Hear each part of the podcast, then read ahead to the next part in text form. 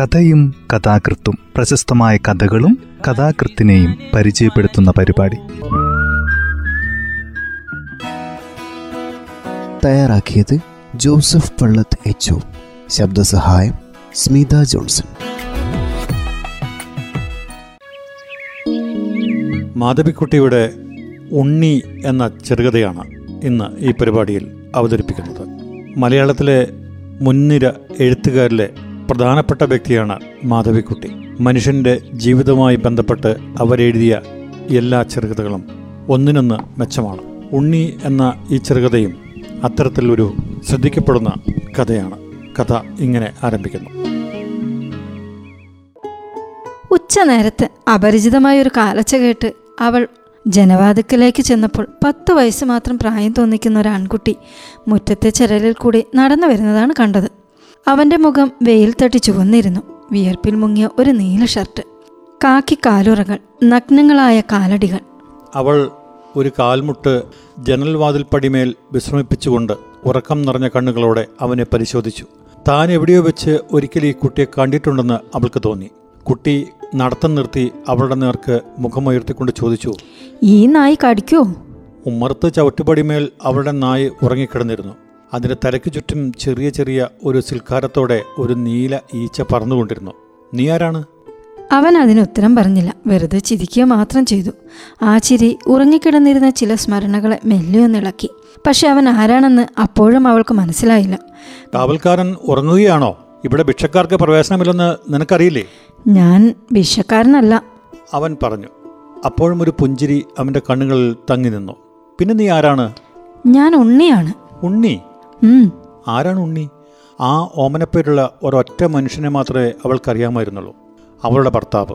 അദ്ദേഹത്തെ ഉണ്ണി എന്ന് വിളിച്ചിരുന്നവരൊക്കെ എന്നോ മരിച്ചു പോവുകയും ചെയ്തു. പിന്നെ ഇതാരാണ്? എനിക്ക് നിന്നെ അറിഞ്ഞുകൂടാ. എന്നിട്ട് കാരണം കിട്ടാത്ത ഒരു പ്രത്യേക ഭയത്തോടെ അവൾ ആ ജനവാതിൽ കൊട്ടിയടച്ചു.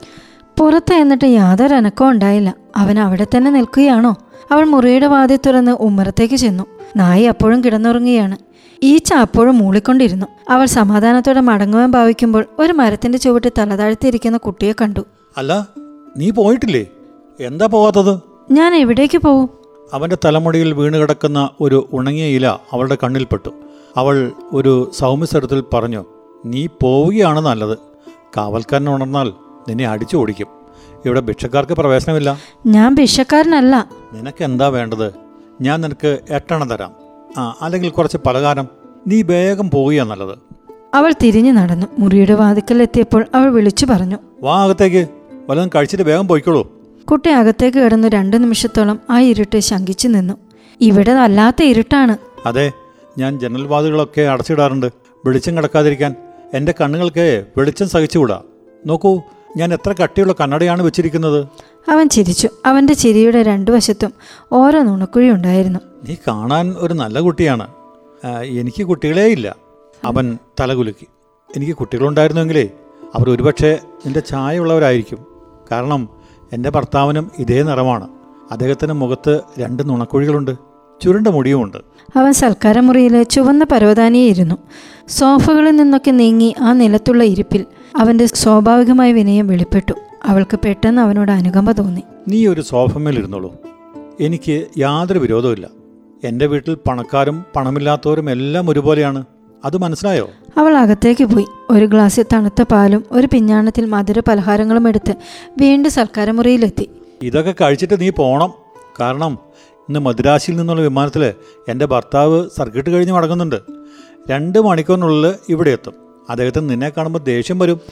കുട്ടി ചുണ്ടിൽ നിന്ന് ഗ്ലാസ് നിൽക്കാതെ തന്നെ വലിയ കണ്ണുകളോടെ അവളെ നോക്കി. നിന്നോടല്ല ദേഷ്യം വരിക എന്നോടാണ്. എന്നിട്ട് വല്ലവരുടെയും കുട്ടികളെ വീട്ടിൽ ക്ഷണിച്ചു വരുത്തി എന്ന് ചോദിക്കും. അദ്ദേഹത്തിന് എപ്പോഴും സർക്കിട്ടാണ്. കഠിനമായ ജോലിയും. എപ്പോഴും വീട്ടിൽ വരുമ്പോൾ ക്ഷീണമായിരിക്കും. അതുകൊണ്ടാ ദേഷ്യം. കുട്ടി ഒഴിഞ്ഞ പാത്രങ്ങൾ അവളുടെ നേർക്ക് നീട്ടി. അവന്റെ കൈനഖങ്ങൾ വൃത്തിയുള്ളവയാണെന്ന് കണ്ടപ്പോൾ അവൾ രഹസ്യമായി സന്തോഷിച്ചു. ഇനി നീ പോണം. പക്ഷെ കുട്ടി യാതൊന്നും പറയാതെ എഴുന്നേറ്റ് അകത്തെ മുറികളിലേക്ക് നടന്നു. അവൾ അവനെ പിന്തുടർന്നു. നീ എന്നെ കഷ്ടപ്പെടുത്തുവാനാണോ ഭാവം? ഞാൻ പറഞ്ഞത് നീ അനുസരിക്കില്ലേ? അപ്പോഴും അവൻ ഒന്നും പറഞ്ഞില്ല. കിടപ്പുമുറിയിലെ നീല കണ്ണാടിയുടെ മുമ്പിൽ അവൻ നിന്നു. ഒരു കുളം പോലെയുണ്ട്. വെളുത്ത നിറത്തിലുള്ള ഒരു കുളം. ഏത്? ഈ കണ്ണാടി. അവൾ അവന്റെ കൈകൾ പിടിച്ചുകൊണ്ട് പറഞ്ഞു കുട്ടി ഇപ്പോൾ പോകണം വേണമെങ്കിൽ നാളെ വന്നോളൂ. പക്ഷെ ഇന്ന് അദ്ദേഹം മടങ്ങുകയാണ്. ക്ഷീണിച്ചിട്ടാണ് വരിക. കുട്ടി ചിരിച്ചു. താൻ പറയുന്നതെല്ലാം നുണകളാണെന്ന് അവൻ വിശ്വസിക്കുന്നതായി അവൾക്ക് തോന്നി. ഞാൻ നുണ പറയില്ല ഞാൻ നിന്നോട് എന്തിനു നുണ പറയണം? അവളുടെ കണ്ണുകൾ പെട്ടെന്ന് നനഞ്ഞു. എനിക്ക് നാൽപ്പത്തെട്ട് വയസ്സായി. ഞാൻ നുണ പറയില്ല. കുട്ടി ചുമലുകൾ കുലുക്കി തിരിഞ്ഞു നടന്ന് മുറിയുടെ മൂലയിൽ കിടന്നിരുന്ന കട്ടിലിൽ ചെന്നിരുന്നു. എന്നിട്ട് തന്റെ കാലുകൾ ഒരു പ്രത്യേക താളത്തോടെ ആട്ടിക്കൊണ്ടിരുന്നു. നീ ആരാണ്? നീ എന്തിനാണ് എന്നെ ബുദ്ധിമുട്ടിക്കുന്നത്? പുറത്തെ വാതിക്കൽ ആരോ ശക്തിയോടെ തട്ടി. അവൾ പരിഭ്രാന്തിയായി കുട്ടിയുടെ നേർക്ക് തിരിഞ്ഞു. കേട്ടില്ലേ? അതൊരു പക്ഷേ എന്റെ ഭർത്താവായിരിക്കും. അദ്ദേഹം എന്നെ ശകാരിക്കും. നിന്നെപ്പോലുള്ള ഒരു ഭിക്ഷക്കാരൻ കുട്ടിയെ വീട്ടിൽ കയറ്റിയത് അദ്ദേഹത്തിന് ഇഷ്ടപ്പെടില്ല. ഞാൻ ഭിക്ഷക്കാരനല്ല. അവൾ വാതിൽക്കിലേക്ക് ഓടി. അത് തുറന്നപ്പോൾ തന്റെ ഭർത്താവിന്റെ സെക്രട്ടറിയാണ് അവൾ കണ്ടത്. ആ ചെറുപ്പക്കാരന്റെ ചുണ്ടുകൾ വിളറിയിരുന്നു. മിസ്സിസ് മേനോൻ ഒരു അപകടം ഉണ്ടായിരിക്കുന്നു വിമാനം. അദ്ദേഹം മരിച്ചുവല്ലേ സെക്രട്ടറി തലകുലുക്കി അയാൾ അവളുടെ ചുമലുകളിൽ മെല്ലെ തടവിക്കൊണ്ട് പറഞ്ഞു.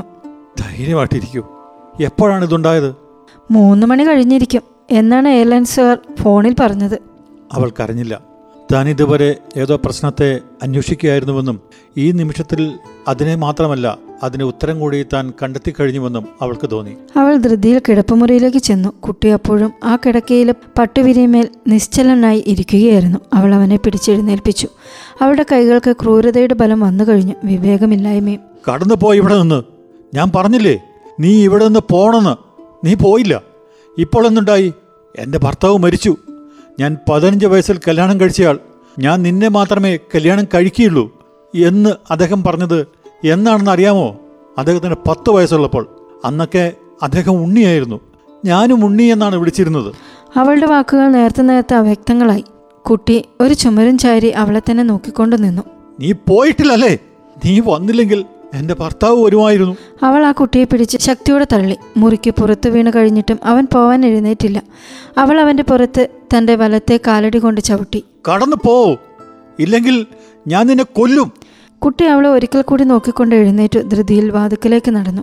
അവൻ പോകുമ്പോൾ പുറത്തെ വാതിൽ ഉറക്കി കൊട്ടിയടിച്ച് അവൻ തന്നെ പരിഹസിക്കുന്നുണ്ടെന്നും മുറ്റത്ത് ആ മധ്യാഹ്ന വെയിലിൽ അവന്റെ പൊട്ടിച്ചിരി മുഴങ്ങുന്നുണ്ടെന്നും അവൾക്ക് തോന്നി. അവൾ കിടപ്പുമുറിയിലേക്ക് വീണ്ടും ചെന്ന് ആ കട്ടിലിൽ കിടന്നു. ഞാൻ നിന്നെ മാത്രമേ കല്യാണം കഴിക്കുകയുള്ളൂ എന്ന് പറഞ്ഞുകൊണ്ട് പത്ത് വയസ്സായ ഒരു ആൺകുട്ടി തന്നെ നോക്കി ചിരിക്കുന്നതായി അവൾക്ക് തോന്നി. അവൾ പെട്ടെന്ന് എഴുന്നേറ്റ് ജനൽവാതിൽക്കലേക്ക് ഓടി പക്ഷേ നീലക്കുപ്പായമിട്ട ആൺകുട്ടി അപ്പോഴേക്കും ഗേറ്റ് കിടന്ന് എങ്ങോ പോയി മറഞ്ഞിരുന്നു. കാവൽക്കാരൻ തന്റെ പീഠത്തിലിരുന്ന് ഉറക്കം തൂങ്ങിക്കൊണ്ടിരുന്നു. കഥ ഇവിടെ അവസാനിക്കുകയാണ്. മാധവിക്കുട്ടിയുടെ പക്ഷിയുടെ മണം എന്ന പുസ്തകത്തിൽ നിന്നെടുത്ത കഥയാണ് ഇന്ന് അവതരിപ്പിച്ചത്.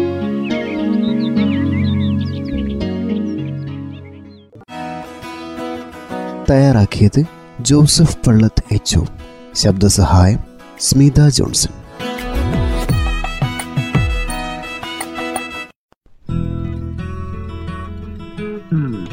കഥയും കഥാകൃത്തും പ്രശസ്തമായ കഥകളും കഥാകൃത്തിനെയും പരിചയപ്പെടുത്തുന്ന പരിപാടി.